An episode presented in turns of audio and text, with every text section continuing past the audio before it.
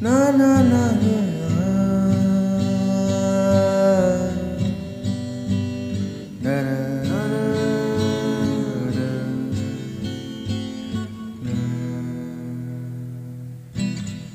Let's start with the podcast. Hello, everyone. Uh, welcome to another episode of Insight. Hope all of you are doing well during this pandemic. And I'm your host, Nachiket Najampurkar, currently studying in the second year of MBBS. Okay. And well, uh, so as I start, uh, this week we have got a very, uh, you know, unique kind of a guest. Uh, and uh, we have uh, with us uh, Anuj Nakde. So Anuj is, uh, well, you could call him a meme lord because uh, he's one of the India's you know, pioneer meme curators. And uh, when I heard about it, I was like, "Whoa, is this even for real?" As in, did this guy just make up a job for himself because things weren't working out? And I guess that's what most of the people do. Okay, so I I've always wondered about memes, and um, and then most of us just scroll at memes, just look at them, have a good laugh. But then this guy over here, he's he's in this deep. He wants to curate memes. He wants to include them as art in museums because uh, he thinks that this depicts uh, the era that we are living in. Am I right? Close to right, but mostly I am also here. What I wanted to like let them know. Yeah, sorry, sorry. Yeah, It's okay. there he is. Say hi, Anuj. Hello, everyone. I exist, and um, while I appreciate the fact that you called me a meme lord, I am very flattered. I do detest monarchy and all terms related with it, so call me meme comrade. Um, Okay, you serve the Internet Union. yes. Okay, so uh, let's let's begin the podcast with a simple question. You know, what exactly is a meme? Because I believe you have this um, this analogy with, or not even an analogy, uh, an explanation which includes biology, which our audience might be interested in. They have to be. I mean, I just recommend beyond me just blabbering about memes. There's also a video that I made which is very well edited. What is a meme on my YouTube channel? Plug, plug, plug. Go check it out. Uh, but His uh, channel's name is Deep Fried Neurons. thank you. Thank you for Yes. Thank you for completing that. Makes them feel like you're on board with this. uh, but, well, uh, talking about what is a meme. So the etymology of the word, where the word originates from, has nothing to do with the internet. It was well before the internet was even conceived. Um, it was in Okay. 1976 when Richard, Richard Dawkins wrote a book called The Selfish Gene. And in this Oh. book, while he was trying to explain behaviors and identity tropes that pass on from generation to generation that have no genetic map whatsoever also exist he was calling that calling that uh, as a passing off of a trait or a tool by mimicking which is why he called them memes instead of genes oh. and Okay, now I get it. Genes versus memes. It yeah it it feels like this Vsauce episode, which is very poorly scripted right now. that's This podcast. all podcasts are poorly scripted vsauce episodes. Let's be fair. The only reason Yeah, the only reason people do podcasts is because they're too lazy to edit their own shit. Okay. Hi there, Nachiket here. i know that because i have a podcast so that's a fair call out. Anyway um what i was saying is like you know how you guys learn in biology that the strongest gene survives uh, Yeah, you know a dominant gene that helps you uh, in your survive in the environment. survive in the environment will be will get passed on. Yeah, uh, the, the meme is the same thing. Um, behavior that is conducive to an environment will get passed on. Okay. so that's what a meme actually is a behavior that gets passed on from generation to generation. So could you give an example uh, as in how uh, what kind of a me- what a meme was during the 70s or, eight, or the 80s you know uh, because clearly we didn't have internet then so how what was this idea that was being passed around Uh, see, that's the kind of beautiful part about it because when you go to the etymology of the word meme, Yeah. it sort of puts the view of everything and anything being inherently and potentially a meme. Oh. So, So uh, if you have an idea of a thing, like you know how Plato talks about the theory of forms and how everything's idea is the same, but there is a practical implication of that idea in real life. uh-huh. Like, you know, you're creating a chair, you know what a chair looks like in your head, and you create a reference of that chair in real life. Okay. So that chair is the meme, and that that's what you're trying to recreate. So by that definition, everything is a meme.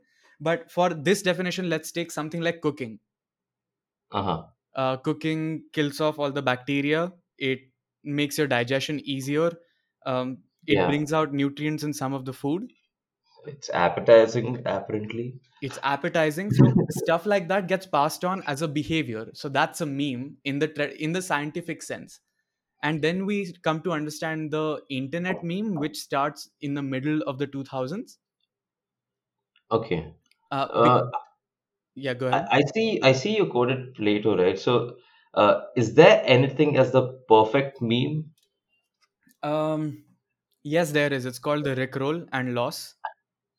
And I will see no debate about it. Okay. I mean, jokes aside, I don't know. Because memes are again subjective, right? So first of all, is there a perfect meme or is there anything like that? And second of all, uh, uh, when when it comes to uh, memes, so they're subjective in nature. So what about the interpretation uh, that lies with them? So that's the thing, right? Like, we can sit here and talk about philosophy about memes so much that we'll get lost uh, on that topic completely. Like you said, everything's subjective to interpretation. That brings you to understanding of purpose and intent. Okay. Like, uh, all behavior is intended when it's done by humans, Mhm. but when it's done by nature, it just is indifferent. It It it rains, is. yeah, it rains because there is a uh, what do you call it? A monsoon cycle where like the sun boils the water, it gets clouded up there, and then it rains back down on Earth. Yeah. Right? That's indifferent, but the intent of that is assigned by humans. So interpretation of everything is sort of like Dependent on us. yeah depends on space and time for example if you're in the 6th century and it rains the god is uh, gods are angry with you Yeah. and today it's just that there it was a sunny day in the middle of the atlantic. So it Yeah. depends on what you interpret from everything. Uh, but what i've noticed is when it comes to memes the more possible interpretations there are the longer the meme itself will pass on. Oh, so the life of the meme will be yeah. much more. exactly. So that's what that's what brings us to the internet meme as well because the internet meme was basically um, a vessel for different ideas with the same idea. For example uh, it's like language. You use the english language to communicate multiple ideas. Okay. right? So Yeah. similarly the internet meme is an image which communicates multiple ideas. So it's a form of a language. uh, it is sort of like a language. It is very I, similar to a language yes. I think it is even becoming a, a, a part of our, you know, everyday conversations that when when we are talking to other people, we either send them now, uh, you know, GIFs or or you know, we could we send them actual memes, and uh, that's sort of the way that we communicate nowadays. I feel. exactly it is a vessel for communication that's an excellent Yeah. observation yeah yeah, yeah. and but then uh so why so you are a meme curator so why are you so pro preserving or curating this uh this form of communication? Well mostly for two reasons. Yeah. Uh, one because i really like to. That's the primary reason. Uh, yeah. second because i just looked around and i was like is nobody gonna do that? Are you like people are gonna ask questions about this 20 years down the line. Like somebody but should when did you realize this idea that holy shit that this needs to be done? Why why isn't anybody doing this i get it you realize that but then uh is was there any other thing that motivated you or that that you saw? Um, I think it was a very specific conversation with my friend in college, and uh, she was equally interested in memes. And she's like, uh, she's like an extremely intelligent lady who like, um, I think went on to do studies in languages, and she Oh, linguistics. linguistics. Yeah. yeah, Uh, sh- so she was talking to me about art movements, and Okay. she told me about Dadaism. What is that exactly? So Dadaism was a uh, art movement in the 1920s, a little after 1920s, and Okay. this was specifically because of a language of a generation. So, like you do understand that World War One was sort of very significant in history. Like Yeah. we had not seen the manufacturing of death on an industrial scale ever. Okay. Nobody had used guns in an actual war till World War War One. Yeah. right like they, they'd use cannons and like explosions and whatnot but like the rate of fire was just nothing Massive. Yeah. yeah it was like small like if, if you fired 17 cannonballs in a fight that was huge back then and then you went to firing guns which one bullet took out one man Yeah.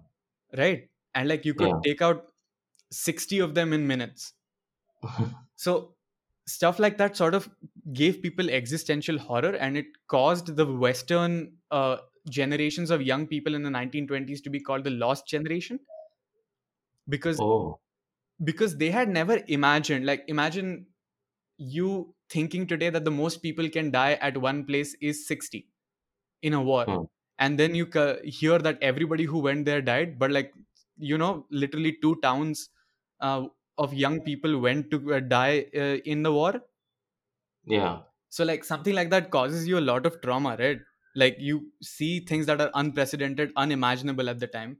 So that caused them to be called the lost generation because this existential horror left them disoriented. And artists in this generation specifically were like now asking questions like is there meaning to anything including language civility science and uh, life in general so But dada I think existentialism exists in every generation, right? Be it uh, be it uh, then 1920s or be it right now 2020s when even this pandemic has hit and uh, we are still questioning what it all amounts to, right? So that's the thing, right? Like we are uh, questioning it hundred years down the line from the First World War. Um, hmm believe it or Yeah. not, existentialism and nihilism as an idea doesn't occur to anybody till the 14th century, Oh, right? Like yeah. the first written account of something that asks, "Hey, does God exist?" Yeah. is like 14th century, and if God doesn't exist, does that make us uh, responsible for our own choices? Even the cynics were too afraid to ask questions about God. They were beheaded. they were beheaded exactly. So Yeah. uh, things like that matter right? And uh, it also matters what everybody's thinking at the same time. I- won't say that in the 6th century there was nobody who was an atheist. There of course has to be that one edgy dude who's like nah i don't believe you bro. Seems like a scam. Uh, but the thing is just because how taboo it was to talk about god back then or like religion or science or the authority of the king that Yeah. most people will not accept those ideas or even discuss those ideas openly And and that time, I believe the king and the church were, or still are, one on the same thing, at the head of the church. So yeah if you went against God, you went against the king.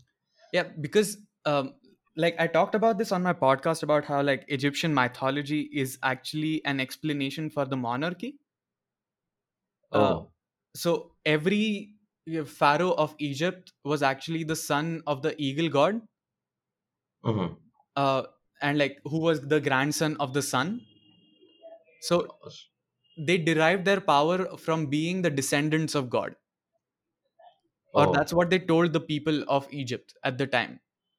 Yeah. and You need something to put in people's minds. exactly. So religion and uh, like church and state sort of work together in that way that the church would say that the monarch is chosen by god to rule you Yeah, this is so clearly depicted in the in. Have you seen the series uh, The Crown on Netflix? It is so so clearly depicted in that. E- yeah, Even yeah in the first season. you'll get to see this. yeah so Uh, yeah, uh, like let's get back to like the first world Yeah. war uh, yeah, when, it comes to first world war this is the first time that the press the printing press is being used in that way. And the threat of the government isn't as strong in as many people. There are more than Hmm. one people who can come together and discuss this without fear. Like the sheer numbers of it matter right? If everybody thinks we're, our life doesn't mean anything that creates a different uh, atmosphere of conversation as opposed to one guy screaming at the top of his lungs Yeah, you're not charged for treason when you're yeah you're not even mob. considered a madman like i remember the story where nietzsche wrote god is dead and we have killed him it's Mhm. called the parable of the madman Oh. and today it would be called the parable of the edge, edge lord but that's a different story um, so these artists sort of uh, say what if life is meaningless and the reflection of my life is the meaninglessness that i dwell in so i'm going to make an art movement that doesn't make any sense. Okay. And that yeah. that led to the formation of these ideas that led to, I mean, yeah that so were transferred by mimicking. it sort of created in the art world what we now understand as trolling. Oh, uh, because like this was still like the 20th cen- early 20th century. Classism was pretty strong and the art people were uh, you know the your typical bourgeois rich european kids and their parents who had all the money and time in the world and popular entertainment was very different. Yeah, so when art practice came to it the dadaistic uh, revolution sort of challenged that as well and dadaism as a name is also derived from that right? Dada two words that mean nothing. Oh, so they thought it is really fun to troll the art world as it exists. And one of those people who is now the most influential uh, artist in the world. I'm not making this up. You can look it up later. His name is marcel duchamp. And marcel duchamp uh, put like he bought a urinal the one yeah. that is installed in public toilets and he submitted as an art piece uh, to like an exhibition in america Uh, and that, that thing is still in the, the Mo- museum of modern arts uh, san francisco today. And the entire point of it was if nothing makes sense then everything has to be art. Because everything is a practice in space. And again, everything is uh, so even nowadays, if you put like a blank canvas, people will still interpret something out of it. exactly. So that's where so she was talking to me about this and she said memes are the same thing. Yeah, on a, a widely democratic format of course it happens but it happens to other um, art forms as well. Uh, okay. for example badly dancing on purpose to make fun of somebody. Right. And then replicating the badly dancing actually doing it well and selling it again Yeah. like for Uh, example the harlem shake oh yes. right you have to have uh, incredible amounts of flexibility to do the harlem shake I can't even do the Gangnam style. gangnam style slightly less popular meme because like it became mainstream and then everybody just lost interest because it was overplayed Oh, but still like you you get my point yeah, so that's how like i came to this part that like if people are still talking about a toilet that was put in a um in a museum museum. in an art exhibition by a dude a hundred years ago somebody's gonna ask questions about these observations that these kids are making and putting them in forms of like small images in 360 by 480 and it is going to be extremely difficult unless we start catalog- cataloging and talking about them now. So, uh, as in what, uh, what exactly do you do on a day-to-day basis? As in in, relation to uh like memes or in relation to the curation? Yeah, what i do is i keep an eye eye out. I go to places which are recommended to me. Of course i am but one person right? Yeah, the yeah, good thing about meme curation is that i can also suggest a list of other curators who are doing better than me yeah. Uh, so my job is to keep an eye out and make sure that I'm cataloging data that can help you trace memes that captured a time or memes that captured the imagination of everybody at a certain point in this period. Um, of course, also one of the things that history really does well is answer the question have we been here before Yeah. so what i also do is sort of catalog and sort of try to create a memory of every recent meme and compare it to what has been before and understand that is it the same meme evolving into different patterns and changing aesthetics or is this something new and is this a new direction of memes Okay. And so what, uh, so then you try to predict what from the the patterns, or you just put the patterns out. i put possible in, you're just out putting, basically okay, okay. And but uh, I wanted to ask you what, uh, how do you decide what depicts this uh time? You know, what depicts the uh, as in how how is it that your interpretation aligns with the uh, majority interpretation? okay can i I'll, i'm to give you two answers to that the Okay. first one of course is going to be um, the one of the ba- the ballads about caesar uh, you remember who caesar is right like the roman emperor Yes, yes. so you know why we remember caesar as a great ruler is Uh, it's mostly to the because balance. yeah mostly because of the ballads but because caesar was the one who recorded his own history and that's the only account we have. Hmm. so Yeah. my question is if nothing else exists to be written about it what is wrong with considering a case that somebody's made? And the second one is of course my academic studies. Uh, like i studied psychology for 3 years. I'm studying law now. I have done a cursory browsing of philosophical literature that is for my own interest of course and Yeah. most importantly i've been a citizen of the internet and one of the things that's categorically different about memes is that it is an art form so democratic that even the face the name and the identity of the author is hidden in the public Yeah. like for example when you talk about uh, memes in like meme formats i know what part of the internet this meme format came from but i don't know the specific artist. It is very difficult to trace. If i do i talk about it of course like especially if it's a you know, something like boneless pizza a meme from Yeah. 2014 i know where that meme came from. It came from a dude named sethical who used to make um, these deep fried comedy videos about abstract things going to restaurants. Uh, so in that case what i do is sort of one catalog catalog that just my experience as a member of history okay. and mix that with my academic knowledge of hu- of human psychology works and whatever uh, legal framework and philosophical approach and legal framework is and what people thought of that time i'm i'm basically a storyteller of my own time and I, that's the most credibility you can have as a historian unfortunately So, so, but is this limited to a person who has done psychology, or can anybody do? I mean, of course, you said that it is uh, democratic and anybody can do it, but then the background certainly helps you a lot, right?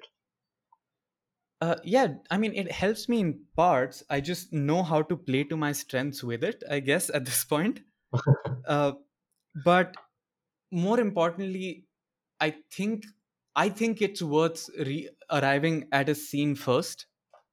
Oh, uh, when it comes to like academic discussions.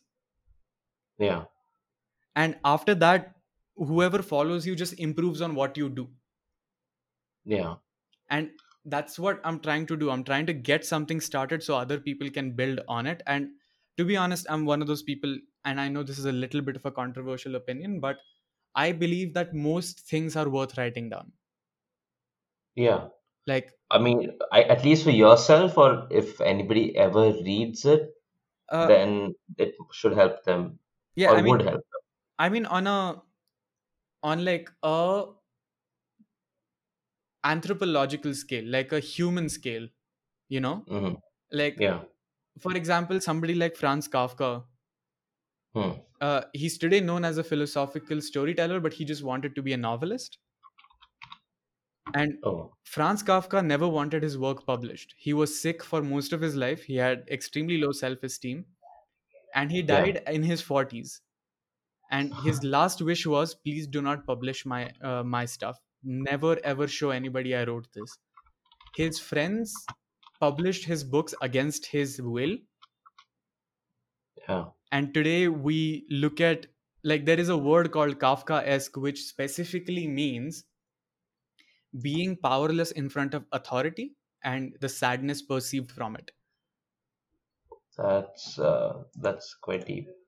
yeah so like it, i believe that there is at least a s at least some amount of uh, institutional criticism that we do today to our governments that comes from his literature even though it's subjective i understand Yeah. but i would i am certain that most things are worth publishing because of the, that man like you should be the you shouldn't be the only judge of your content Hmm.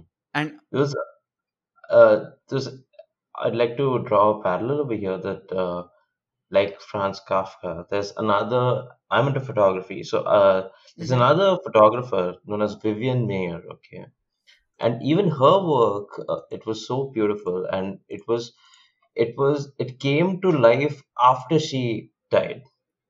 That's the irony.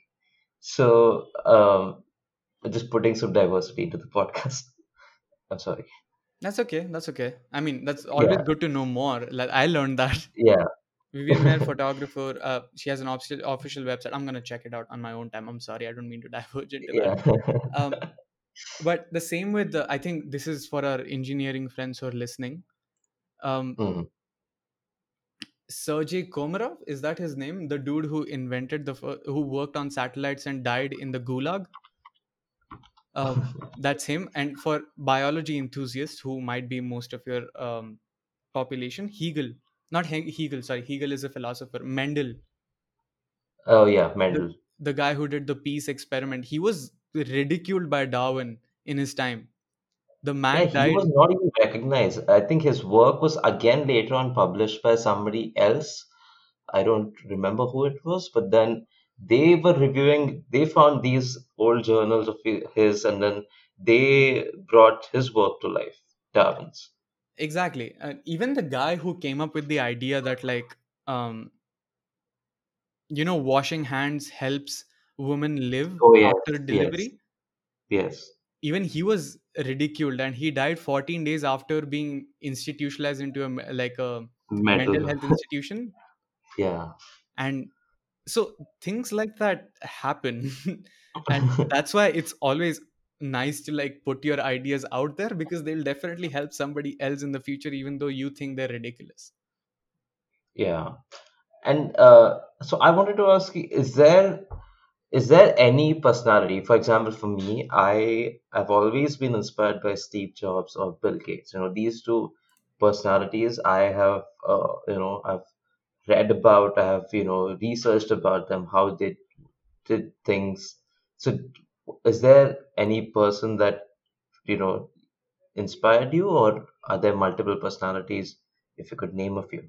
um, when you say inspired me what do you mean as in in general not just related to you know this uh, this uh, career or this meme curation but in general in life that has helped you shape your uh, thinking Oh, there are quite a few names I'd take on that list. I think the first one would be somebody my roommate uh, introduced me to when I was 19. Uh, this gentleman's name was Albert Camus.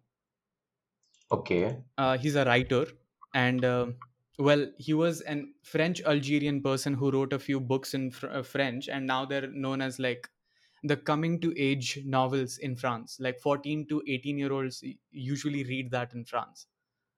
And yeah um, it's a bit of a cliche, but I think he makes some of the most provocative writings known to humankind.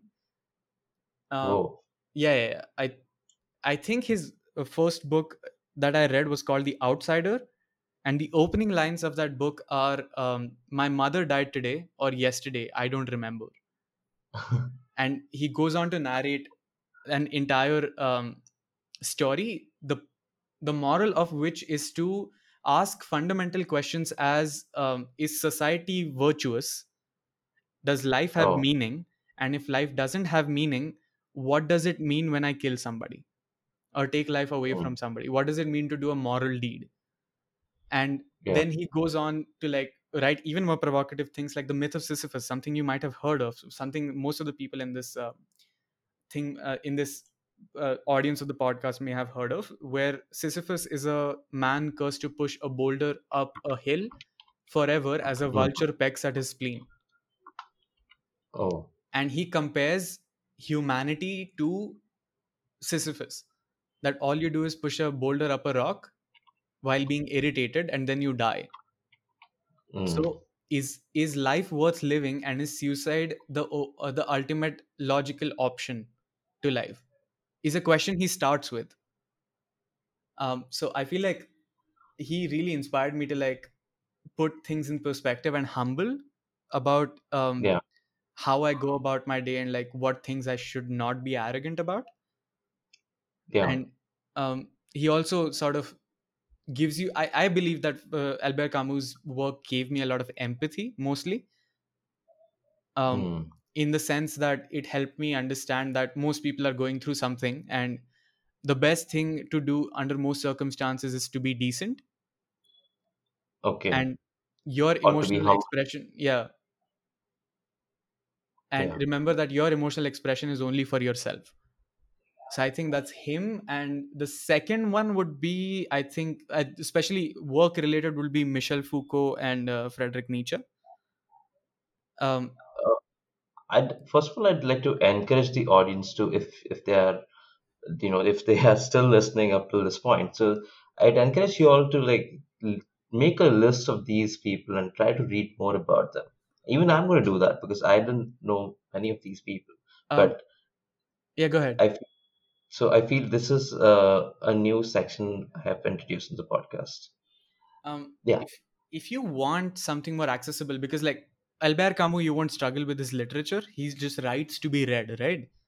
Like he's a storyteller. He's not a philosopher. He's a philosopher by extension of being a storyteller. But like the other people that i mentioned they're a little bookish because they were academicians. And oh. um, i don't know about michel foucault but definitely frederick nietzsche thought of himself as better than everybody else. So he writes also like that. Um, so like it might take you a while to get used to it. If you want you can listen to some podcasts about it mine included. Uh, plug plug. Plug plug plug. Uh, but anyway take your time figure it out. Uh, Yeah. Uh, you know what? We'll move on to the next uh, set of questions, right? So, uh, I now I've also read a lot about you, whatever there is, uh-huh. uh, and especially the news article. So you said that uh, uh, memes have exploded up to the forefront of pop culture, and election like 2019 was a meme festival, and the meme Indian meme scene has benefited a lot over the last year. That's what you said to Indian Express. So, uh, would you like to elaborate on that? um sure i'm kind of like surprised that people read these articles to this day. I didn't speak at the time thinking this would be recorded forever. But um sure i can probably expand on that. Mostly i talked about that because uh, one of the beautiful things about democracy is the uh, process of reaching a decision because you have to reach a decision by consensus. That's what voting is. It's creating consensus as to what do most people think. Yeah. Uh, the lowest common denominator and the reason i believe that it was the best time for the memes is because this is something that Abhinit, Abhijeet Kini told me um, on my podcast. He's a Okay. illustrator. He he wrote this comic book called Angry Maushi. It's hilarious. You should go check it out. Uh, everybody, please go check it out. He told me that one thing that politicians do in a democracy is feed the artists with content Yeah. And the election was just a list of claims that these political parties very sincerely and earnestly were making about themselves that how they've made the economy better um, how your life is better because of them and how they want to continue keep doing it. And In a way, if you imagine, uh, even I think election 2016 or 2014 for for that matter, I think after these elections we saw the you know surge in the number of uh, stand-up comics. Again, artists who were frustrated by the government and uh, they tried to speak up about it.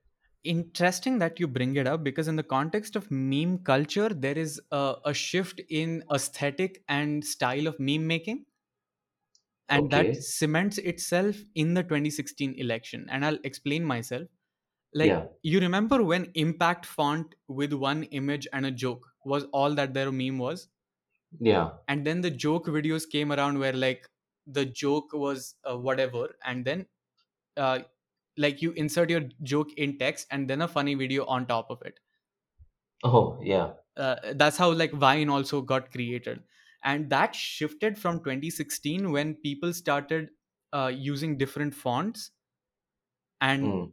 Um, you know the twitter format of uh, top text and just an image of reaction?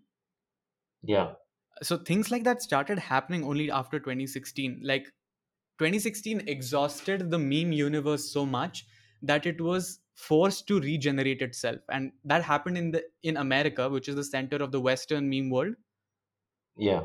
and So it happened so in india in 2019 the same way So, as a meme curator, which is from in this decade, which has been like the your busiest year? Like when you go back and look at the catalog. So, 2016 is the year. i would suggest 2016 is the year of the greatest shift Okay. uh, in like meme formulas and meme conversations like you know how there is a there is a point of saturation as to like i get it this is what's funny about this meme Yeah. Um, and which is why you will see a different type of uh, content that is now clubbed with meme content has come up like vine for example. Uh, Hmm. vine at the time had the reputation of tiktok. I just want everybody to know like uh, for example your king bach and um, what's her name? Uh, the eb family. Th- these are like viners of 2014 2013 jake paul logan paul or even uh, uh, David Dobrik, Liza yeah Koshy. All of these people have shifted from Vine to YouTube. yeah they shifted from vine to youtube because vine shut down vine was Yeah. uh, vine was the new thing that like you know how in 2018 2019 people started hating tiktok hmm the same thing was happening with vine at the time time like vine was the cringy comedy part and they were not included in memes but the moment vine shut down there was a nostalgia for a few iconic vines and they became pop culture references for a generation that enjoyed them um, for example uh, am i allowed to like uh, do comedy that's a little below the belt on this podcast I mean, sure, go for go for it. so Anyway, we don't have a huge audience. there is an amazing amazing vine and i please encourage all of you to google it just so that it's recorded in history that you googled this at some point. Um, and it's literally a boy walking up to his friend and telling her and there i was with barbecue sauce on my titties and she just loses it. And that's it. That's the entire video. And something like that came to be clubbed with memes. And then immediately in 2016 you got the nostalgia of 2 years ago things had so Mhm. random so rapidly changed in the internet landscape. Uh, politics didn't make sense to most people the same way. They didn't see see history to be as linear as before. Um, people got more specific with their criticisms. Yeah. uh, for example i want to give an example of congress for example. Um, congress's ad for the 2019 election was about how they did women empowerment and rti in government Hmm. so that would be superimposed with uh, the scams that the rti act brought forward by the congress Yeah. one of which which happens to be 2g spectrum scam uh, Yeah. i think 2.75 trillion us dollars or rupees or something like that Mhm. um, and those kind of very specific criticisms came forward because before we were not specific about our criticism. We had the tool, but we had not find the, found the potential of the tool with criticism. The BJP, for example, the ruling party in the 2019 government, uh, they claimed that demonetization was a good thing. It was a good thing. Yeah. It Yeah. was superimposed with images of people stuck outside ATMs and uh, you know the black money going shooting up right after the demonetization was done. Basically, the superimposition of the failure of the government and the amount of success that they claim became very clear and i feel like Mhm. that just accelerates uh, meme potential of anything and the artistic interest in anything immediately And I believe, in a way, memes are not a form of direct criticism, right, of the opposition. Like, I, I believe, you know, Mr. Modi is not directly criticizing uh, Rahul Gandhi, but at the same time, indirectly, they are sending memes onto the social media platforms and uh, criticizing them. um like i'd put it this way so memes are like the book 1984 by george orwell have you read this book I, no, I haven't. uh, okay have you heard of it by any chance I've heard of George Orwell, though. Yeah, you must have because he's like this legendary author. So basically, 1984 is a criticism of authoritarian governments. Uh-huh. And the best part about it is that two radical um, governmental systems came about when he wrote this book around 1940s. One was fascism, and the other was uh, communism. Both of them were authoritarian, like uh, modes of governance. And of course, fascism had fallen at this point because of uh, the Second World War and whatnot. Hmm. But the influence of it was very present. But the hero also in that fight was communism. We mix mistake Yeah. it that the democracy w- uh, won against fascism, but that was only the secondary plot. Remember, the highest number of troops killed and the most land gained in um, Second World War was by USSR. Hmm. uh, like they came way far, far beyond their uh, previous borders. Never mind that's not the that's not the point. So he sort of criticized the far right and the far left with the uh, authoritarian appro- approach that they succumb to eventually for their ideals. And Hmm. memes are sort of like that like an extension of that kind of criticism that it it criticizes power. Yeah. as a as a tool it definitely just criticizes power now it depends who's using the tool which power gets criticized. Like if you have an Oh. extremely political person behind that meme they will target their uh, meme uh, but Oppo- like memes criticism directly at a person. For example the current prime minister who's earned his criticism by the way is criticized by somebody who is vouching for another political thing. It's like protecting your own interest. So if that meme protects somebody else's interest then like they'll forward it. But in Hmm. that time in that time the intent of it can be misappropriated right? Yeah.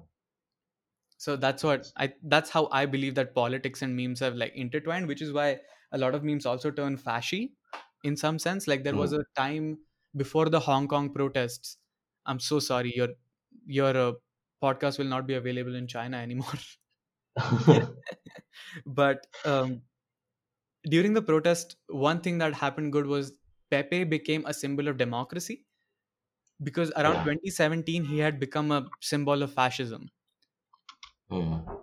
and things like that always keep happening people cle- keep claiming memes to propagate their own ideas so that's what i mean when i say like and a meme is just a vehicle for an idea depends what idea you're propagating and how it gets interpreted all of that is a little Okay. loose So, uh, but then again, like as in our daily lives are so, uh, you know, again intertwined with uh, our, the meme distribution platforms that it is so hard not to be a part of the whole, uh, you know, polarized political uh, Yeah. atmosphere, right? yeah yeah um i think i was talking to this dude who did um like his he did a, a project in south africa with a company called like based on mimetic theory which is a book written by susan blackmore. I suggest that you go read it. Uh, and he basically created an advertisement and a viral marketing campaign for a product that didn't exist. Oh, and and what was it? I, I forget what the product was. I, he talked to me on my podcast as well. You can go find check it check it out. His name is Angus, and um, basically what he told me is that in the information age where you have to open your phone and check what's happening to know to be in the know-how. Yeah. In that Where period, where you're getting your news from the sites which are meant to be entertainments. yeah, like where you're talking to your friends, even that's not Yeah. secret, right? So Yeah. In in this economy, your brain has become your attention has become the battleground and hmm political parties, corporations, um, social institutions, everybody's fighting for your attention. Yeah. And what they're using for this attention is potent memes. The meme Mm. that's funnier registers longer, stays in your conscious longer, and creates your permanent beliefs in the future. Yeah. Uh, so it's sort of true when you say it like that, that like memes is how we receive news sometimes now. Right. That's the only side because the the the platforms which were supposed to give us news have become a site of entertainment. I remember my parents switching on to like Arnab's this thing because there was nothing funny on the television that night. I'm think uh, when it comes to like I'm glad that you brought this up. Another book that I recommend to your audience is uh, Manufacturing Consent by Okay. Noam Chomsky. He's in like he's this huge person in linguistics, but he's also written political philosophy. And one of the things he writes in his book Okay. is that a democracy is just as good as its options. And what people Mm. do with these major studios and uh, politics things is that they limit your options to an extent that are only helpful to the people in power. and that changes our Mm. political landscape significantly which is why your eyes are given only information that is in favor of the state already which is why arnab talks about um, Mm.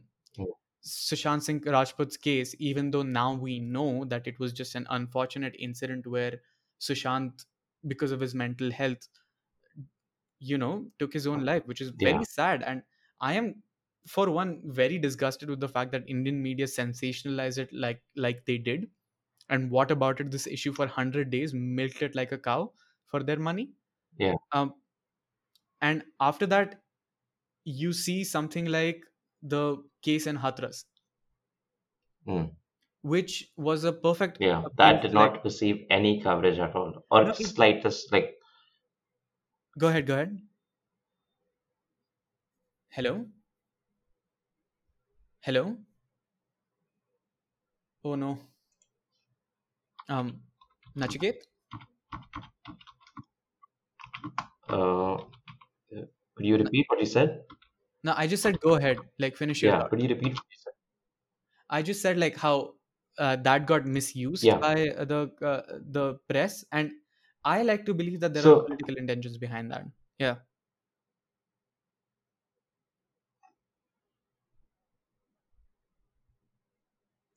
nachiket I, I'm sorry. This is again. This is breaking. Uh, do you want to wait until the network stabilizes? Uh yeah we can wait a minute that's not a problem Yeah. Okay. Uh, I think it's fine now. I sh- think it should be fine. okay okay we Yeah. we should be fine so would you, where do you want to restart Uh, instead, let's let us move to like this adjacent thought hmm about memes and the negative influence on and their negative influence on the society. As uh, you as a psychologist can elaborate. uh memes and its negative impact okay so i think it goes down to a very fundamental thing in um, psychology and that's heuristics and bias Okay. so social heuristics is basically a set of beliefs that you're grown with a set of assumptions that you assume to be true because everyone around you is assuming the same thing. It's an identity. So is Uh, it like norms? It's sort of like norms, but mm, yeah, I think norms is a broader concept like that. Uh, Okay. but very similar. It's definitely like the intersection is perfect. You've got Mhm. your nerve right. It's a norm. Heuristic is a norm. For example, uh, but it's a norm of collectives of people. For example, religion. Religion is a heuristic. All of us believe that God exists, and this is the interpretation of God's existence. Mhm. And that's the same with Christianity or Islam, that they all believe God exists, and this is how they believe God's existence has come to fruition. That's an assumption that they all make. Oh. So, what that does is that it predisposes you to find evidence and find information which confirms what you already know. Okay. Like, you, like, this is something Richard Rorty also talks about that, like, most people know what they want to believe, they just create a vocabulary Hmm. uh, for what they what they want to communicate of what they believe or even what they want to hear. I mean, believe, right? As exactly. exactly so memes sort of fall in the prey to that because memes are such a fast and such an efficient way of communicating something to an extent that is impossibly big like Hmm. uh, if you wanted to create political propaganda in the in 1939 Yeah. the amplification of it would be limited by its technology which is pamphlets and newspapers Or even the radio, but then Even the the radio. radios were state, I mean, controlled. Yeah, but now you have memes. Like all of this propaganda that you create can be propagated to such a, a tiny, uh, what do you call it? It can also because the number of people who are involved loosely in propagating your propaganda, Hmm. uh, it can also be tailor made for you. Oh, It can be Yeah. tailor made to like shape your political opinion in particular. It can be tailor made to attack your insecurities. Um, you know, confirm your biases use your Yeah. upbringing to make sure that you believe what they want you to believe and it is important to know that because that that's how our assumption of what should be true what shouldn't be true also comes in. Like for example i found out sean connery died uh, yesterday. Very sad. Yeah. the first james bond uh, who yeah. ever ha- happened. I did not immediately want to believe it which is why i cross checked it. Yeah. right. Uh, and that's negative news. Now imagine if i have to hear about how my favorite history uh, favorite hero from history Hmm. uh, was not a good person Mm. like for example genghis khan Yeah. he was a conqueror and some of his um, military might is worth respecting but also he was a serial rapist who traveled Yeah. with other serial rapists and that's information that some people might not want to accommodate in their own belief Mm. so what people do is they take what is true and what is what they believe they find the inter intersection of that circle and they believe that to be the ultimate truth and So, so should there be any regulation on, you know, the meme creation or like uh, news authorities or newspaper bodies or even uh, media authorities? There, there are authorities who regulate what content is, uh, you know, uh, good enough for this, uh, for this channel or for this paper. So should there be any regulatory authorities? Or is that conflicting with the spe- freedom of speech or freedom of expression? i do agree with some amount of regulation and i know this is a controversial opinion i've changed my position a little bit for example content that benefits off of other people should not be Hmm. put especially that benefits off of other people's misery and that Hmm. encourages that kind of uh, beneficiating of misery for example um, something like uploading the video of a violent beatdown or a murder for likes Yeah. and views for dopamine or for even for like you know gaining cash what's that i forget the name of that youtube channel but what they used to do it like it started a trend a very disturbing trend where um, children were killing cats and uploading that on youtube for clout and there was an Oh. audience for that and that goes to dark territories because similar is about child pornography for example. So Yeah. things like that should not be allowed just because it involves activities that are social levels to an extent that is, that is non-negotiable at this point in history. Hmm we know children cannot consent. We know animals do not mean you harm and killing them uh, is something that is uh, a sign of acceptance of violence that is unhealthy uh, for human Mm. civilization.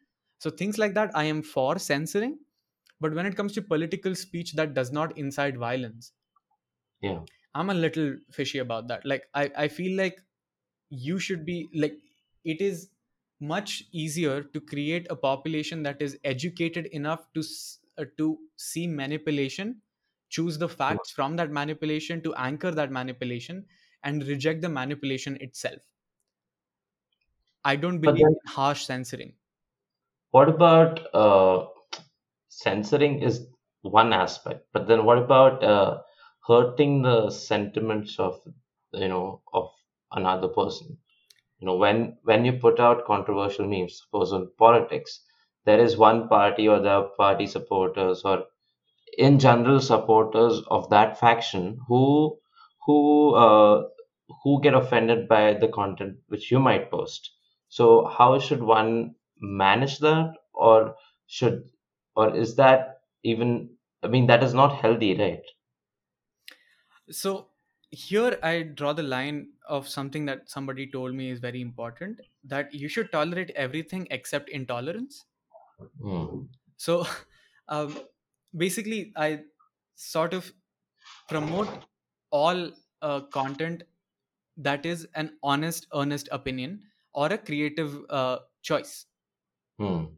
i genuinely support that. I, I don't think there's anything wrong with putting out that that is genuinely up, upsetting. But i do however discourage or encourage content based on what that content is uh, hurting or what that content is hurting. Okay. Like uh, for example something like fat jokes. Hmm. It's been done before. We know there is a huge genetic predisposition. The net social uh, impact of those jokes is negative. It's not hmm. helping the people it should be helping. It's definitely attacking a very vulnerable group of people uh, a lot of whom happen to be teenagers. Yeah. You know like we know for example that body insecurity is something that people cripplingly live with and for a lot of them it's not easy to find that struggle. For example imagine if i uh, came to your grandmother's funeral and danced on her grave. That's not funny. Hmm. that's just insensitive. That's uh, it's it's the difference between sex and masturbation for me. Uh, could you elaborate?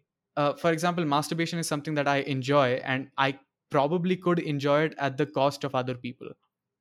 Hmm. like for example louis ck louis ck louis ck did it? Yeah that that's why that's why he got cancelled and for good measure. But sex is something that is always consensual enthusiastically consensual. Lines are discussed by two people. Yeah. And even though something is provocative under normal circumstances and some people might not like it you're in the right to do some things as long as that audience agrees. Hmm. uh, for example attacking the institution of education or religion. Yeah. You've been holding power for so long. Um, there is legitimate criticism and legitimate harm done by these institutions to other people. For example the mental health crisis that our students are in. India has about 33% uh, individuals that are predisposed or affected by mood disorders today. And a large chunk of that is because of our working hours and our educational systems religion for example is the reason for a fair amount of violence in this country and across the globe regardless yeah. of what religion you come from. And i yeah. believe those uh, religions are under significant attack uh, significant justified uh, attack of offense when it comes to speech not violence. I do not propagate violence against any religious people but it's also important to understand that it's religion that's violent and not religious people yeah that something that you believed in or still believe in doesn't have to define you Hmm. and But that's the thing, right? People are uh, people are not able to differentiate that, right? As in, if if there is something that you believe in or you've been told to believe in since childhood, okay, and if somebody down the line, 20 years, uh, straight up, you know, uh, you know, talks bullshit about it, genuinely you'll be pissed off for no, I mean, for uh, for for that reason. Okay, but that again does not mean that one should go and start um, uh, beheading people, like what happened in France. yeah charlie hebdo a Yeah, terrible terrible tragedy yeah. Um, okay, uh, let's move on to like the last few questions which I have for you. And um, so the so one thing related to this, uh, what we previously talked about, uh, the hurting the sentiments part.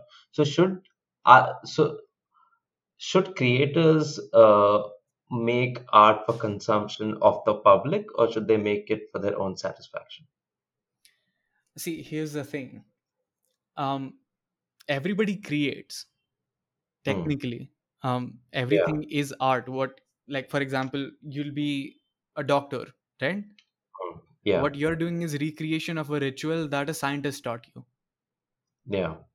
now that has monetary value because it saves people's lives Yeah.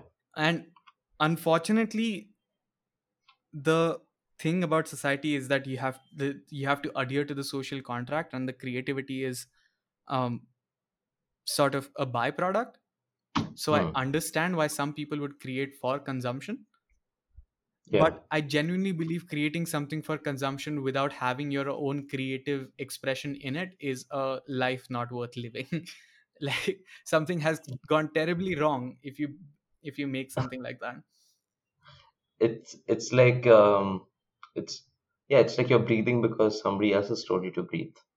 yeah exactly and uh, to be honest let's look at creativity that it persists in everything for example even if you make an excel sheet Hmm. of somebody there is a Hmm. font that you choose there is a ritual that you go through in entering the data Hmm. there is speed and efficiency involved of course those are tangible parameters but in the end it's practice of an art Yeah. an art that you've been ritually taught and i believe Yeah. that there is a fair amount of individuality even to that even though it's not how i ex- choose to express my individuality there is individuality to that so Mhm. i would never encourage a creator or any individual to do something that they don't do for themselves Hmm.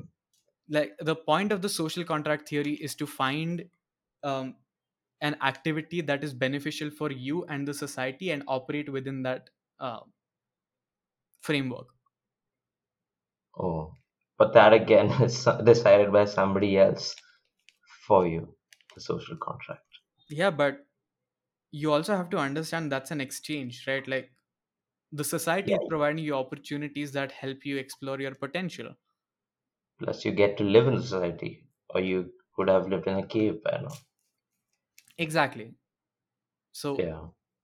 i mean that I, I believe some some thanking for the catering that society does is in order not a lot though don't get carried Hmm. away society uh, just just a little bit just uh, okay i would put it this way be decent make sure Hmm. what you do doesn't affect other people negatively if it doesn't affect other people at all Eh, that's that's my criteria that's where i put my foot down I, I believe I remember I saw Kenny's video, okay, and Kenny was explaining. Somebody asked him, "Why don't you make jokes on, you know, politics? Because that's the atmosphere, right? Stand-up comedians go for politics because everybody experiences it. They get the views. So why doesn't he do it? He says because you are not the people who would come, you know, and bail me out of jail. Okay, you guys will happily laugh over here right now, but I'll be rotting over there. So in a way, he's trying to live in his own lane, trying to make comedy out of what people experience every day, other than uh, what is controversial. I don't know if that that I feel is uh, in a way sums up the thing, right? So you have to be decent and you have to be uh, uh, you have to be respectful of other people's opinions. No, that's I, I believe there's a tiny bit of amendment that is in order when it comes to the example that you took. Okay. Uh, the entire point of a democracy is to openly discuss politics, Hmm. right? That is true. That is true. And I was promised by the Constitution of India that I can speak without Yeah. inciting violence. Yeah.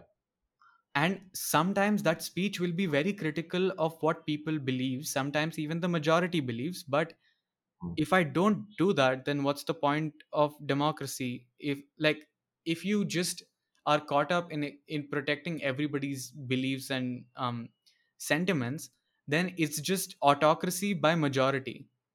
That w- But that is you think it is what it is right now, autocracy by majority. Yeah, but Right now, we go are living place where we can't really speak up about things because, you know, uh, as I said, either factions will get hurt and either factions will come for you. I mean, just because it will affect a lot of people is some like I genuinely believe that is a bad reason to stop talking about something. Um, for example, the LGBTQ legal battle. Hmm. Um, Navtej Singh Johar versus the Union of India is the case citation that happened in 2018 that le- that's read down homosexuality from section 377. Okay. I believe it came after a lot of social uh, discourse that the judges were aware of that we got to this point. Okay. But I know a majority that doesn't agree with it. Luckily, um, the Supreme Court of India has a, a, an judicial overview process that is working in our favor. Like, for example, on January 18, there is a hearing to accept same sex marriages in India. Yeah. Now, these are conversations that we need to have because these are expressions of individuality that are outside the purview of society. It's a reasonability test. To what extent is society able to control you? To the extent that it doesn't harm them. That's the only thing that should be allowed, right? Yeah. And emotional discomfort isn't exactly harm. Emotional Hmm. discomfort because of your beliefs in institutions that harm other people is definitely not harm. Yeah. I understand that some people take their belief in God very personally, but they also have to understand that their belief in God comes from a historical use of belief in God to curb people who did not believe the same thing as they do. Yeah. And try to get more people uh, to join the group that you are in. I mean, that's You know. something that you're going to do inadvertently. Like, I'm an atheist and I'm going to talk like an atheist. I'm going to talk with the assumptions that I think are true. I can't talk for the assumptions that you are true. I can respect that you have those assumptions. Hmm. but also i will choose to not respect them if those assumptions hurt other people um i mean especially with all three of the religions that we study today our majority in our country are Yeah. against homosexuality Yeah. and i'm sorry but that's just non-negotiable i i do know that hinduism has had a history of accepting homosexuality Hmm. uh, i'm not aware of any christian or uh, islamic acceptances of the same but that is a non-negotiable facet of criticism for religion if it makes you a Yeah. better person very good for you i am so happy that you don't harm other people because of religion Yeah. but if you do is your religion worth it And also, I feel you should amend your religion from time to time. Uh, you know, as in, uh, uh, you know, looking forward with respect to how the society is evolving. yeah yeah, yeah for sure for sure i definitely Right. believe that's true Well, coming back to memes, I had this last question about you, as in, uh, you know, taking Darwinism into perspective, or universal Darwinism, as they say. Uh, how long do you think that memes will last? What, where do you think this, uh, the concept of memes will head towards? As in, earlier we had, as you said, pamphlets or newspapers, comics, radios, and then now we have Instagram. So, uh, and Reddit. So, where do you think that this will go moving ahead? um it's sort of like that argument uh, just because you see it doesn't mean it's there or just because you don't see it doesn't mean it's not there for example radiation it exists right it has tangible there. effects uh, so i believe memes will exist as long as the medium of communication for them exists in the way it does um, like for Mm. example as long Yeah. as there is a computer that can um, uh, okay let's take an i- uh, like an analogy in physics is the difference between kinetic and potential energy. And it sort of never ends. Um, it just conver- gets converted from one to the other based on the technology uh, like that is available. Um, oh, so all ideas that can ever exist i'm sorry? Yeah. nicely put. yeah.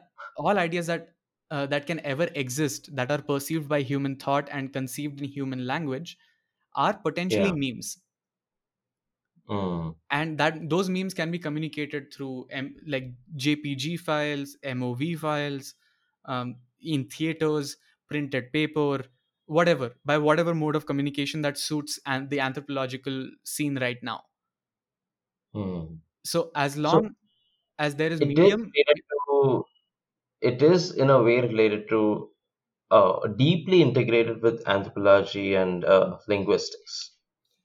uh, definitely definitely like a language can only be read if somebody understands it right Yeah. uh, But that's the thing. The memes, or ex- especially now that the trend we are seeing, the conversion of from text or you know graphical memes to video memes, like apps like TikTok. The only reason why they were famous, right?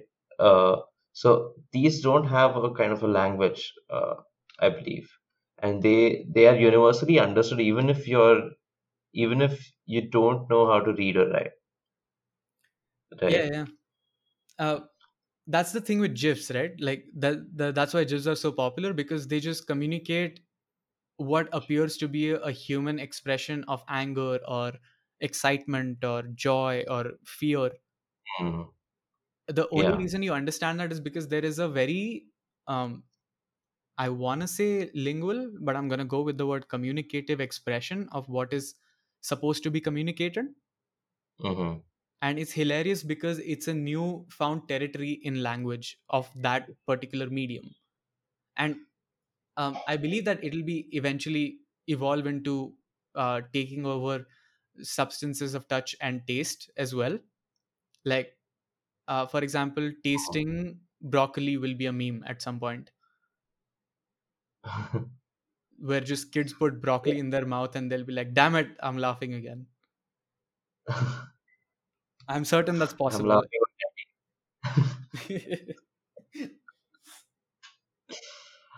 Well, um, so where can people check out the work that you've done? um the work i've done in the sense on meme regime or the work i usually do? oh um well it is still an open touring exhibition so maybe we'll come to a city nearest to you with tifa working studios. Uh, those are the people who i interned and conceived the project with. Uh, please go check out their website tifa.edu.in and um, I do my work on deep fried neurons mostly. I talk about memes, I talk about philosophy, I talk about things that interest me in general. And um, when it comes to memes in specific, I believe uh, my series of video essays about different questions about memes might help you look at some of my work. It's called Musings About Memes, and it's on deep fried neurons. Yeah. So I think that's where you can check out my work. Well, um, yeah, guys, go check out his channel, go check out his work. And um, that was the last question that we had.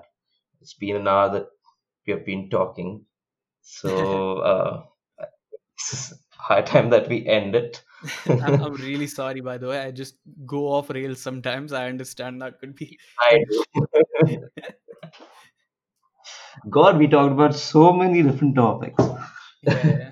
I I enjoyed this podcast. I have to tell you. Yeah, Me too, me too.